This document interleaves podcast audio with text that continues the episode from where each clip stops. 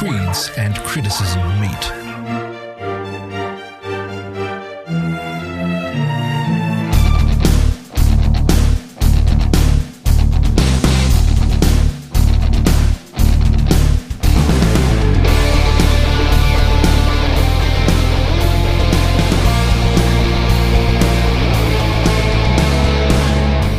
You're listening to the Split Frame of Reference podcast.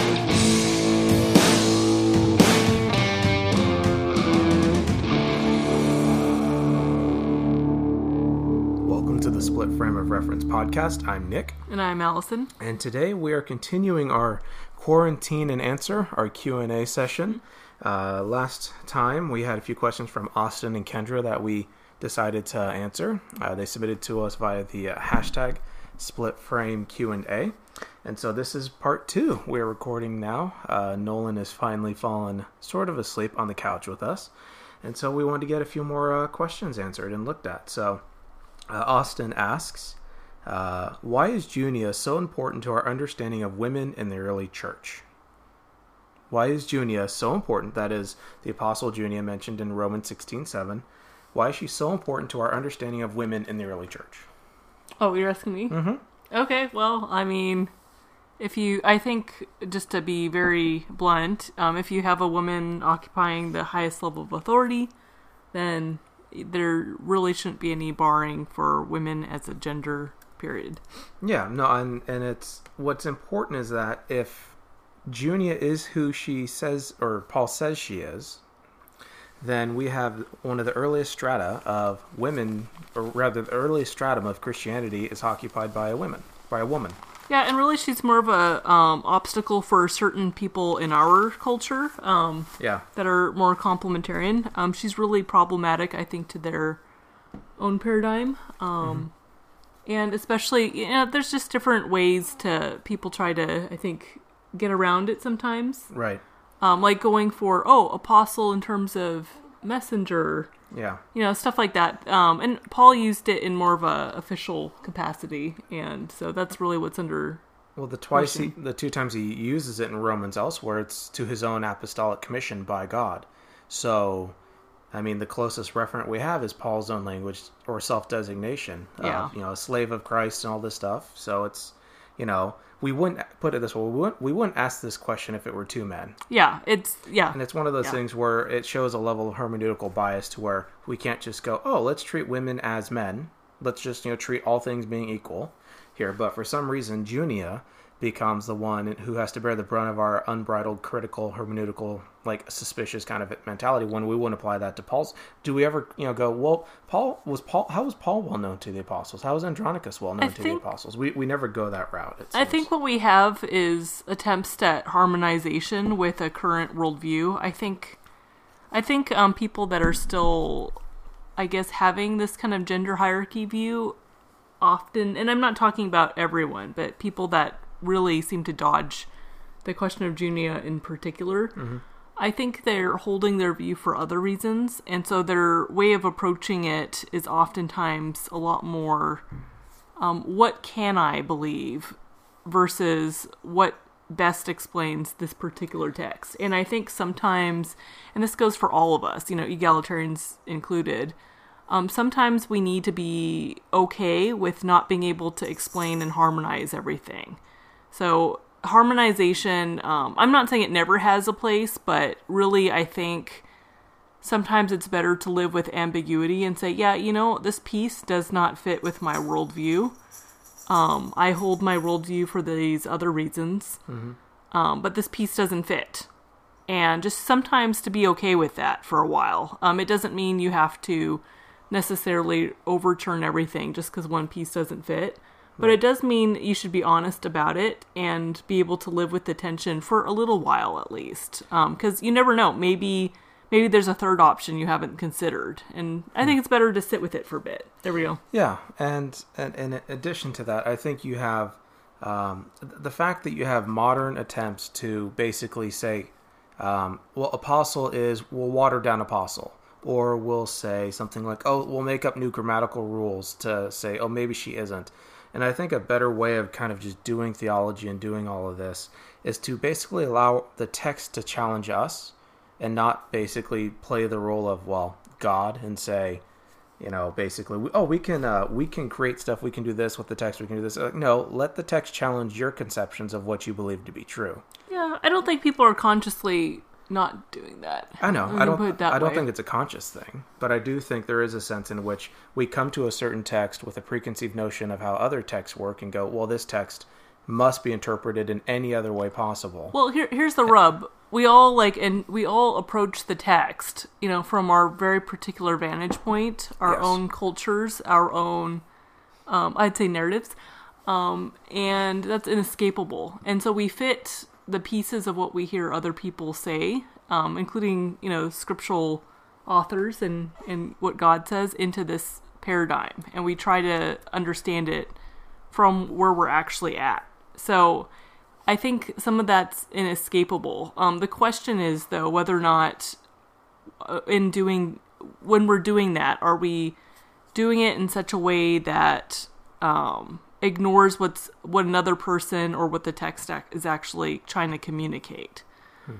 Um, so, and, and that's something to be careful about. And here's the thing: like, none of us are perfect, and I mean, we miss things all the time, Nick and I included. So, Uh, once in a while.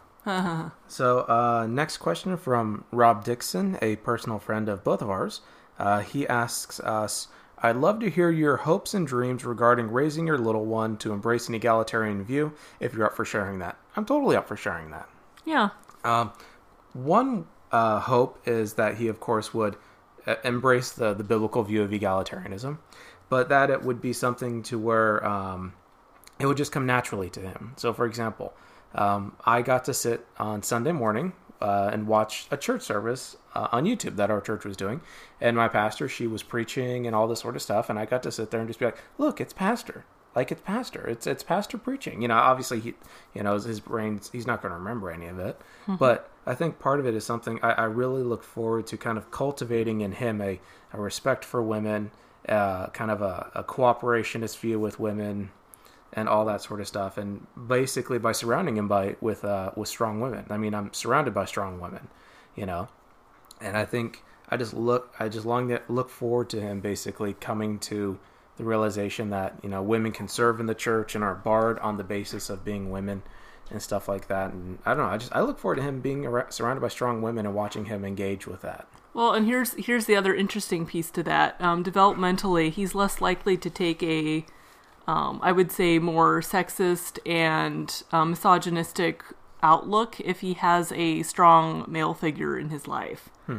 Um, so if he has a dad, Nick's Nick's um, puffing his chest and stretching right now. Um, but if he has a dad who's present and who um, is going to be involved with him and Yeah. isn't distant, then he's more likely to have security within himself and his own, you know, growth as a as a, a boy and a man. Um, because of that, and he's not going to have this kind of infantile um, need to define himself in opposition to the opposite gender all the time. Yeah. Um, and you know, again, some of that's developmental, and yeah.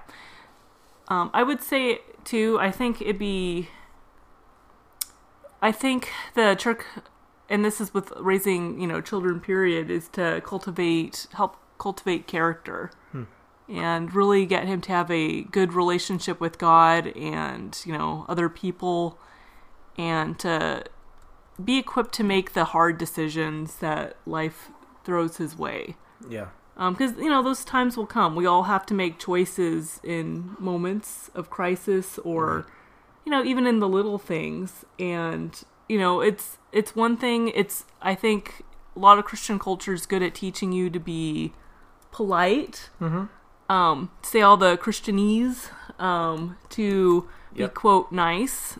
Um, to people, but at the end of the day, um, are we able to do what Jesus called us to do, and you know become like you know the people around us who are marginalized are we able to um, give up everything you know go pick up you know our crosses Yeah. and follow jesus you know ultimately give give up everything? Are we able to do that? And i think it's going to be interesting you know process of cult- trying to cultivate that point of character within him and that point of this basis of security that he can find in christ Yeah. growing up and keep directing him that way. Um, but at the end of the day, it's going to be him who's he's going to have to make those those choices himself. Yeah, and I, I, I, don't know. I, I look forward to him worshiping at a church where you know women worship leaders are singing, and him learning from, uh, you know, child uh, children's pastors and senior pastors who are women who just kind of lead and just lead with men and stuff, and him just being you know surrounded by it. And I, I, I don't know. I just I look forward to watching him just kind of grow into that. Uh, that's my my hope is that he would he would really just thrive in that personally. and people of other um, ethnicities and people that look different than he is and um, who uh, speak different languages, um, who have different cultures, um, just surrounding him. Oh, he's waking up.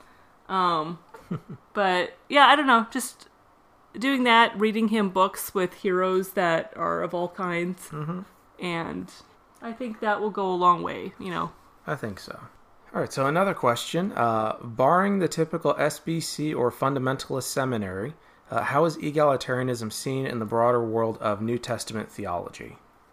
It's a good question. Um, Depends on uh, country too, actually. right. Uh, I, I would say in your average evangelical seminary, um, so outside of the SBC or PCA, maybe. Well, evangelical is a broader term too, and again, people. There's more than American evangelicalism. Right. But this is Southern Baptist, so it's it's you know typical SBC slash fundamentalist seminary. But barring, Yeah. how is egalitarianism seen in the broader world of New Testament theology? Okay, well, American evangelical seminaries then. Okay, because I mean, I'm thinking too. Like N.T. Wright came on. Right. No, we've got you know, but starting with that, we can move to the United Kingdom and then say to Australia. yeah, or, or yeah. So something like that. part of it is like how broad are we going? Like, yeah. yeah, Um, I- I would say in Amer- American evangelicalism, broadly broadly conceived. Um, I mean, Wheaton College has egalitarians. Denver Seminary has egalitarians. Baylor. Gordon, Gordon Conwell has uh, egalitarians. Uh, they don't take a, a Beeson Divinity School um, has egalitarians, and uh, there's a difference between a place that is uh, avowedly egalitarian, like say Fuller or Northern or Truett Baylor, um, and places that basically are, we don't hire we don't hire or not hire you based on your view of women in ministry, which means that even in places that may have been hardcore complementarian in the past, that sort of thing has gone away. And so egalitarianism, even in more conservative evangelical circles, has become an option for a person to teach if she or he wants to be involved in the seminary level. Um, I'd say a lot of scholars are egalitarian. Frankly, um, that's a inroad that uh, Christians for Biblical Equality really broke into. Um, you can, I, I don't know, I would look up on their website. Um, they have a huge network of biblical scholars that are with them, essentially, and have spoken at their conferences. And um, I would say on the scholarly level, it's pretty wide. Um, and then again, like you've got around the world, and I don't know, it's just it's a bigger thing, and it's a broad category too. Yeah, I mean, you've got way. Michael Bird, you've got, you know, N.T. Wright, you have, you know, F.F. Bruce from back in the day. You've got just, you're, there's so many egalitarian New Testament scholars like Ben Witherington, Philip Payne, like just, you know, the, it's, I mean, complementarianism, I think, outside of, say, as, as the SBC or fundamentalist kind of circles, is kind of the exegetical conclusion. It's kind of like the new perspective. Most people are kind of arrive there just exegetically, and it's not something they really fight over. And so, like Richard Bauckham, and oop, bless you, bud. Oop, he's sneezing. Um, I, I think by and large, I mean, ETS is still, I would say, dominantly um, complementarian. Um, although it seems like there's some major shifts happening over there. yeah, Um, so it's, I don't know. I would say um, it's becoming at this stage less of a thing. Um, but before it was a kind of foregone conclusion. yeah, But I don't know. It it wasn't always that way historically, and it looks like we're swinging the other way again. So yeah. It, it looks like I mean ETS is starting to change a bit, and I mean, um, so yeah, we're look we're seeing. Uh, I mean, at In- Institute for Biblical Research, for example, or CATA, or other you know kind of uh, evangelical-ish organizations, egalitarianism is is kind of almost run of the mill kind of thing. So yeah, It's, yeah. I mean, So it's it's one of those things where I think complementarianism it's is itself the outside position. Um, it is now, it yeah. is now, and it wasn't always. So you know, hooray! All right. So next question: uh, Are conversations with staunch complementarians worth the effort, or are they a waste of time? What do you Uh, think? worth the effort. It depends on the person. Um, I think it's not about how strongly the view is held, um, as much as the character and readiness of the person you're speaking to, Mm-hmm. um, and whether or not there's other people listening. Um, so if um, someone, I don't know, I you have to just use your judgment. I mean, if they're just like shooting bizarre like preset phrases at you over and over again, Mm-hmm. you know, then you know probably they're just you know talking to quote one of those people, and you're one of those people, Yeah. and they're just there to teach you everything, and you know there's not much of a conversation that can be had. But I think mostly most of the time, yeah, I would say yeah, it's worth it. Yeah, I, I think generally it's worth it. For me, it would depend on um, how educated this person is, but how they portray themselves. So, for example, if someone believes what they believe so strongly, but they've never read a single book on the subject and just listened to a sermon by their pastor, and they're kind of throwing their weight around, I'm kind of like, okay, this there's so much that needs to happen in this conversation that'll take so long to unpack that that point it's not a matter of it being a waste of time it's just i don't have the time or, or the energy to do that and it usually depends as allison said is the person demonstrating um, a, a willingness to actually have a dialogue on this or as she said am I, am I the person they're out to refute Yeah, it depends. I mean, some people just want a monologue too, and like, all right, go monologue. I mean, I had someone like um, tell me um, in I I, I want to be careful saying it, not so much detail, but saying how wrong Philip Payne was about this and that, and you know what a horrible scholar he was. And I'm like, oh, you know, have you read his stuff? They they just wrote read his intro to his book, and I was just like, um you read the intro. Yeah, maybe maybe read the rest. You might be surprised. You know, that's I mean that's all I was willing to say at that point. Um, and then they went into monologue some more on whatever it was that they were doing, and they had some bizarre understanding about what egalitarianism was in the first place, um, and claim to be a half egalitarian. It's a very bizarre conversation, but yeah. let's just say like there was no talking to them. They just were stuck on their view and so i just kind of let them go. I mean i just like i don't know. At the end of the day you don't have to like quote convert everyone and everyone's in a different place Yeah. so. Yeah and, and for me it's it's usually um, is this person actually interested in having a, a genuine back and forth yeah are you gonna talk to this person or are they gonna be essentially talking to themselves And there's also the issue too. At least for me, the fir- one of the first things I assess is: does this person has this person demonstrated that they're open minded?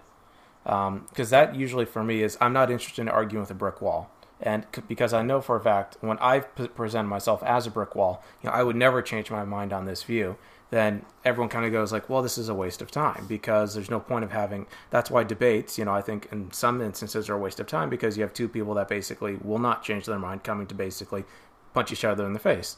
And for me, I, I nick think and i are a little different on this well, by the and, way and I'm not saying all debates. I actually I like a good presentation of the facts from certain perspectives. Like I have no problem with that. Um, in fact, I enjoy it.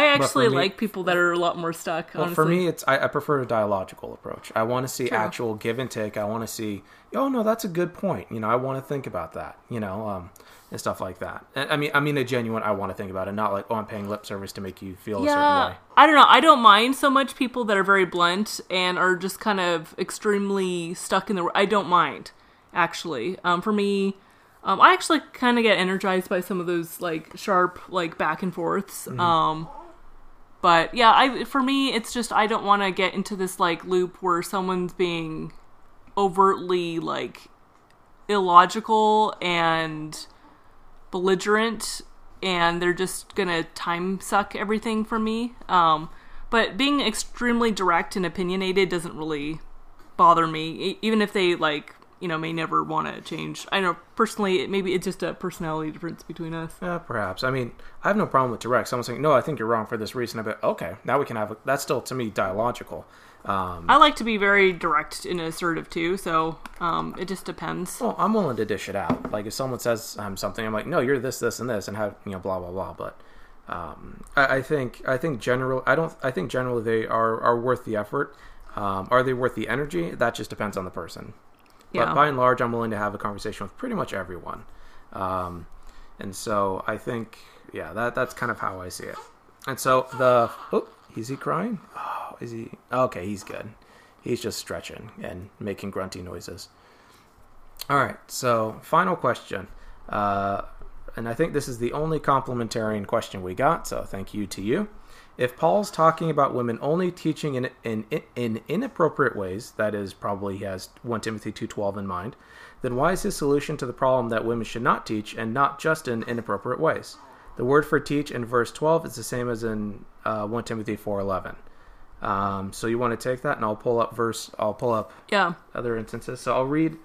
Um, Yeah, so everything um back to the point, everything in context. Um think about okay, and I you know, without getting particularly political, but um think about even political discussions and on any so whether it's um Republican or Democratic news stations and how they'll take little snippets of what um someone says. And if you had actually watched, you know, the whole discussion, you would realize very fast that they have misconstrued their opponent to be saying something really stupid that they could easily knock over. yeah. Um, it, it- you know, and again, it's just it's context. So if I start talking about, um, I don't know, it, it it could be anything. Like if you were to take a very a small fragment of what I say, you could make me be saying anything. So.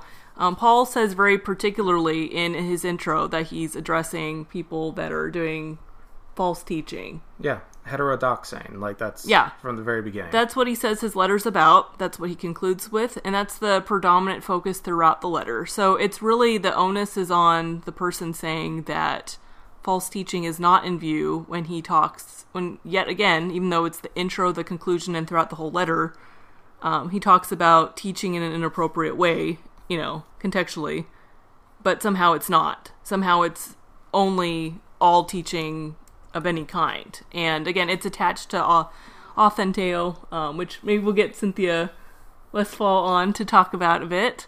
Um, but e- even without that, like it, it's not just a matter of oh, teaching's a positive word, therefore every time you see it appear, it's only positive. Well, we've seen already there's such a thing as false teaching, so right. that's a misunderstanding right there. Yeah, and I, I don't know if I accept the idea because essentially what you have why and the question is then why is his solution to the problem that women should not teach and not just in inappropriate ways? Yeah, and it doesn't say that. Yeah, it's actually he's uh, the question assumes that these are separate things. Yeah. Ver- when you very much have Paul saying from the beginning in one Timothy one three as uh, and I'll read from the uh, ES- it's assuming a conclusion we don't share from the text. Yeah. Let's put it that way. Um, and so he's telling people um, that you may charge certain people, so um, certain persons, uh, not to teach any false or let's say false doctrine or different doctrine, and di- uh, didaskane or heterodidaskane, which is the inf- uh, compound infinitive that's basically very similar to the infinitive used in 1 Timothy 2.12.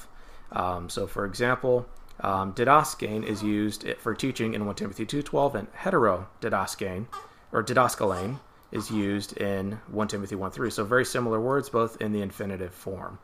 And so, what you have here are not, uh, Paul basically says in 1 Timothy 2.12, hey, bud, you okay? Oh, he's being fussy. Uh, Paul says he's not permitting a woman to teach and to and or we would say or to authentain a man. And so this is not two things being done. So the question doesn't really seem to uh, pick up on this is not two separate things. Paul is prohibiting women teaching or doing something in a specific way. And these two infinitives, didaskane and authentain, are need, need to be taken together. Um, and we see actually throughout uh, 1 Timothy, um, Paul uses teaching language indefinitely. So 1 Timothy 4:11, as the as the person asks, command and or rather direct and teach these things. That's told to the church. That's told to Timothy, but also told to the church. And teaching is not a male thing or a female thing, but in this instance, in 1 Timothy, apparently women were involved in false teaching.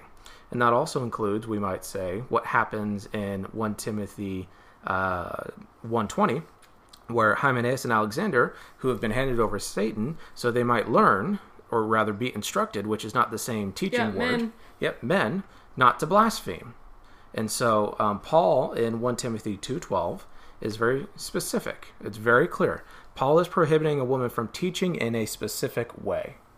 Yeah, and, That's how I and really, he's prohibiting everyone from doing that. He's just being Yeah. gender specific. Yeah. And something um, Ron Pierce, who was on a while ago, would say over and over again is um, so, just because something's gender specific doesn't make it gender exclusive. Yeah. And I'll say this: um, we, I, I think all of us tend to gloss over anytime a man a man is mentioned and make it assume it's universal. But anytime a woman or a female gender is specified, we tend to take that as only for women. Right. And so, for example, it's the equivalent of me saying, among them are Hymenaeus and Alexander, and going back to 1 Timothy 1.20, who I'm handed over to Satan to be taught not to blaspheme. So, if we take that hermeneutic the same way, only men blaspheme. Only men in 1 Timothy commit blasphemy. Women don't commit blasphemy. And it's one of those things where if we look at it consistently, we say, okay, in this instance, Hymenaeus and Alexander committed blasphemy and they've been handed over to Satan. But that doesn't mean someone else can't commit blasphemy or do horrendous sinful things. I mean, the idea of total depravity seems to really skip out on us when we decide certain genders commit certain sins and certain genders are excluded from certain sins. It seems to be a very non Protestant, non Orthodox way of viewing total depravity Yeah. and sin. I would also add, um, just read how, like, I don't know, read through um, chapters one and two as a whole over again and look at how Paul describes himself and his own journey as he addresses false teacher leaders. Um, see what he says of himself um, in comparison to them and where he is now and what Jesus did for him. Look at um, how Jesus is described in opposition to how the church as a whole is acting and what Paul would like the church as a whole to do. And then, of course, yeah, read the section that you know specifies men and women. But then look at the example also of, um, I'd say Eve, and Yeah. see if you can find any um, similarities between how Eve is and her deception is described, and how the women you know are described, and how um, Paul himself describes his own journey.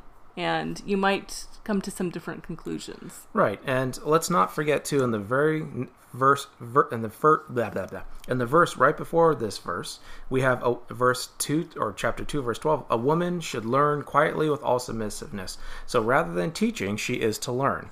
Well, the whole point is to correct false teaching, as we see, not to teach any false doctrine in the first chapter, and what Hymenaeus and Alexander were doing. We need to look at this as the solution. This is not a blanket prohibition about women for all time and all place. This is a way of saying women in Ephesus need to learn what God requires of them. And until they learn this, they shouldn't teach. And uh, quietness and submission is what a student is expected. Yep.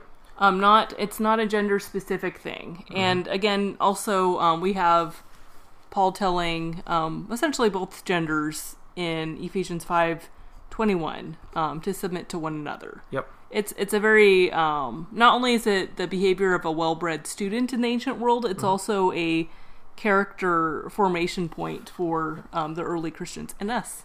Yep. And included in that, um, there is this assumption in Jewish thought, and this is well documented, that before you teach, you need to learn. And Sirach and other thinkers say such things. And Paul says it in um, First Timothy. Yep. That's essentially what he complains about too. Yep. Uh, he says, and I'm going to say this. So if we skip to 2 Timothy 2, verses 1 through 2, he says, Therefore, um, you, you then, therefore, my child, be strengthened by the grace that is in Christ Jesus. And in verse 2, it says, And what you have heard from me in the presence of many witnesses, uh, entrusted to faithful people, not men. It, so the ESV is flat wrong. It's people who are also qualified to teach others. And so teaching here is not given a gendered thing. Um, it's faithful or trustworthy people who are teachers, who are able to teach. And in First Timothy, actually, he talks about um, the false teacher leaders. Oh no! oh no, he's crying. One second. Oh, I had a point, you know. Can you get his milk? Yeah, I'll go get his milk. I'll keep this running. One. Huh? People get to hear how egalitarians take care of a child. Yep. tag team. Partnership. All right, so we were going to say that in First um, Timothy, um, he says that they make confident assertions about what they don't know about, essentially. So we shouldn't do that. Um, no one should. Yeah, and it's just odd to me that we don't have two separate things being prohibited. We have an entire mode of how not to do something being prohibited. And think of it this way Paul is not in the habit of prohibiting good things. Paul seems to really like to prohibit people from doing terrible things like blasphemy. And so, Then you also have to explain why he seems to find believe women are his coworkers elsewhere, and why he, you know, again lauds people like uh, Junia and Phoebe, and so you know it just starts to get a little odd that there's so many women that are actually teaching or leading with authority.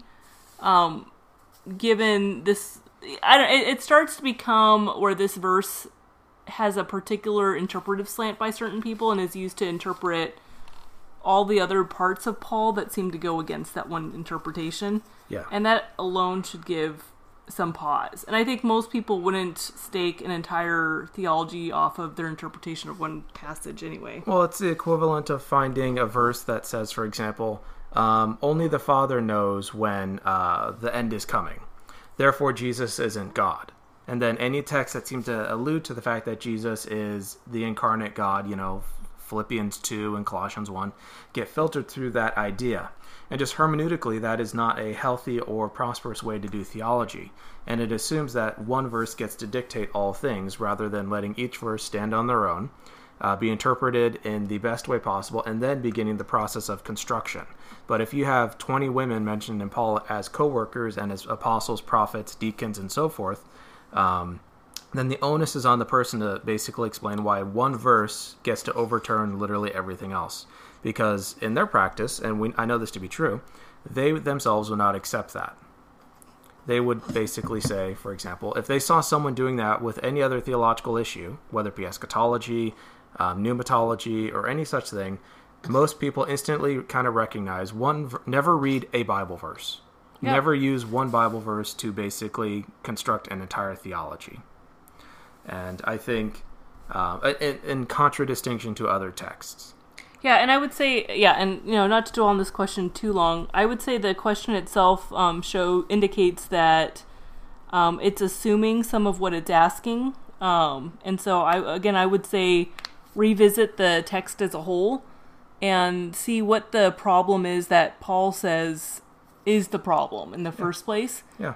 and don't read don't read um 212 or any of it detached from the rest of what Paul's letter is about. Yeah. Um don't do it. Read read the, catch the flow. yeah. Or do an entire outline. Read the read the very beginning word, you know, word by word, sentence by sentence. Write it down. What ask who, what, where, and why. Why is Paul writing this? and even pick up themes, you know. Yeah. So pick up themes. Okay, deception, ignorance. Um, those are key themes. Who who is deceived and ignorant? Okay, Yeah. so we've got a good mix of men and women. Okay, you know, and just keep going from there. Yeah. Um, and let's not forget too. Paul's solution to the problem oh, is go ahead. Yeah, so the other thing to note too is it's present active indicative. I am not permitting a woman to teach, you know, nor assume authority or control, however you translate that. It probably best means control. But yeah, it's um, present active indicative. It's not a universal prohibition, actually. It's something that um, he's presently not allowing. That makes sense of a prohibition. If it were a universal timeless prohibition, it would be a different tense form. Yeah, so it's just kind of, I think sometimes the way our English is set up, it makes it sound, it can make it sound like it's this timeless prohibition um, in terms of the language used, but it's not necessarily that way in the Greek. Yeah, and we, we know what Paul's solution is in addition to this, because he tells us in verse 11 the women need to learn. That's the solution. Paul states the solution first, and then gives the reason why they shouldn't do this. This is why they should learn, because they've fallen into the realm of, as, as Cindy Westfall and others have argued, control or domination or something like that, acting in an authoritarian way. And I think if men were doing that, well, I think men were doing that, and Paul kicked them out because he's he names the men by name, which means they're probably leaders, and he's kicked them out of the church for probably leading in a deceptive and grotesque way. And here he says the women, or rather the recipients of false teaching, should learn. Paul Well, doesn't kick them out. And again, earlier in the earlier in the book, um, that's exactly what he says the problem is. They want to teach without knowing what they're talking about, and he basically attributes the same qualities of these false teacher leaders to himself as well. Mm-hmm. And by implication, um, if Paul was once this way, but Je- the you know the grace of Jesus uh, or Christ Jesus transformed him, Yep. then there's hope yet for the false teacher leaders too. So y- again, I think Paul puts himself within that category as well. Um, so that's something to consider is within this whole narrative context as well. Exactly. Allison's talking about 1 Timothy 1 6, where certain persons, uh, by departing or swerving away from uh, the goal of this command, as verse 5 talks about, have wandered into vain discussion, desiring to be teachers of the law without understanding it, either what they are saying or the things about which they make confident assertions. And I think that's Paul's way basically saying before you should do all this, before you want to be a teacher, you need to learn. And for that, it means casting two guys out and handing them over to Satan so they'll learn not to blaspheme. And it means telling the women in Ephesus to learn before they decide to basically. Read read the section on um, Paul's description of himself too. That'll be helpful. Paul's description of himself. Um, Paul says in verse 12, I give thanks to uh, Christ Jesus our Lord, who, because he judged me faithful, appointing me to his service, even though formerly I was a blasphemer. Oh, a Pers- blasphemer. there we go. Yep, persecutor and insolent opponent, but I obtained mercy because I had acted ignorantly in unbelief. So ignorance is key here. And the grace, uh, rather, but the grace of our Lord overflowed for me with the faith and love that are in Christ Jesus. The saying is trustworthy and deserving of full acceptance that Jesus Christ came into the world to save sinners, of whom I am the foremost. Yeah, and so by the way, um, that trustworthy statement formula is also um, in three uh, one a, and I think it goes with um, uh, verse or chapter two fifteen, um, and that's a section attached to Eve. Um, so anyway, um, the the big point here is that um, again in biblically deception and ignorance, it's not so much of I simply didn't know Yeah. there is an agency aspect to it. Yeah. Um, it's essentially one um, decides to believe a lie. So there's a little bit more involved there, and I think that's a good um, thing to consider about you know for our own formation as well, and not just on gender, but you know overall what what lies are we willing to believe you know for our own ends. Yeah. But uh, he he's basically, and that's part of Paul's theology that he was he, he and other people are undeserving um, of the grace of Jesus, and that includes also apostolic authority. That also includes teaching. That includes all these things, um, and yet Jesus is the one that initiated um, grace and salvation with him and transformed his life. And so, again, by implication, the false leader, you know, teachers, they can also be transformed. Yep. And just to bring a conclusion to this, that um, heterodidaskalein, that um, uh, false teaching or contrary teaching, book ends 1 Timothy. It happens in 1 Timothy 1 3 and in 1 Timothy 6 3, where it talks about if anyone teaches a different or false doctrine and does not agree with the sound words of our Lord Jesus Christ and the teaching that accords with godliness, that person is conceited and understands nothing. They have an unhealthy interest in controversies and quarrels about words that result in envy, strife, malicious talk, evil suspicions, and so on and so forth. And so, Paul's whole point here is responding to and refuting uh, a way of doing things that is consumed with divisions, controversies, quarrels, and dissensions, and evil, and all that sort of stuff. And basically, he says he addresses both the men and the women, and basically says, not in God's household. Yeah, there you go. And so I think that answers that question. Thank you for it. Um, we appreciate it. And to anyone else, we thank you for um, your support for this show and for your questions. Um, we thank a big shout out and thank you to our patrons. Uh, if you like what we're doing here and you want to support us and be involved, you can find us over at Patreon, Split Frame of Reference on Patreon. Any little bit that you give is wonderful and helpful. As you can hear, he's screaming and well, he's not screaming anymore. No. He's gotten quiet. It's because I'm snuggling him and Oh. kissing him. Okay. He likes that. He does. Um, but if you like what we're doing, feel free to support us on Patreon or give us a five star, honest five star review on iTunes. Um, sharing us and reaching out saying hi. We're both on Twitter. I'm at Nick Quint, and you're, I think, at Allison Quint. Yeah. Um, all one word. Yeah, and feel Twitter. free to reach out to us, um, even if you have a prayer request, um, or Mm-hmm. it can be anything really. I mean, um, We've got the time. We're we Yeah. are. This is a quarantine and answer. We are housebound for a while. yeah. So yeah, feel free to just you know connect with us and just ask us anything or just say hi. Um, We won't mind. Yeah. And if we get like ten more questions, maybe we'll do another uh, quarantine and answer. We'll see. Yeah, hopefully we won't be quarantined forever. We are um, it located in a hot spot. We're in California. yeah. Um, we're thankfully not in New York. Um, but yeah, so Yeah, yeah. It's it's it's been a blessing. I got to stay home and spend some time with with Allison and and my son, and getting to see him develop and grow and learn and stuff. It's been a, a wonderful time. Yeah, Nick's work has paternity leave, so that was pre-scheduled. Yeah. Um, so it's that's kind of cool, I think. Mm-hmm. Um, that they and that's that's a very egalitarian thing to do too. Yep. I was I didn't ask for it. I was offered it. Um, so it's yeah, it's been a blessing, and my church is awesome, and all that sort of stuff. So thank you for all that you guys have done, and for listening and making it this far. And uh, if you have any more questions or want to just chat or anything, hit us up. And when he's not pooping and eating and sleeping, we'll probably have a little bit of time to respond. So When he's sleeping, mostly when he's sleeping.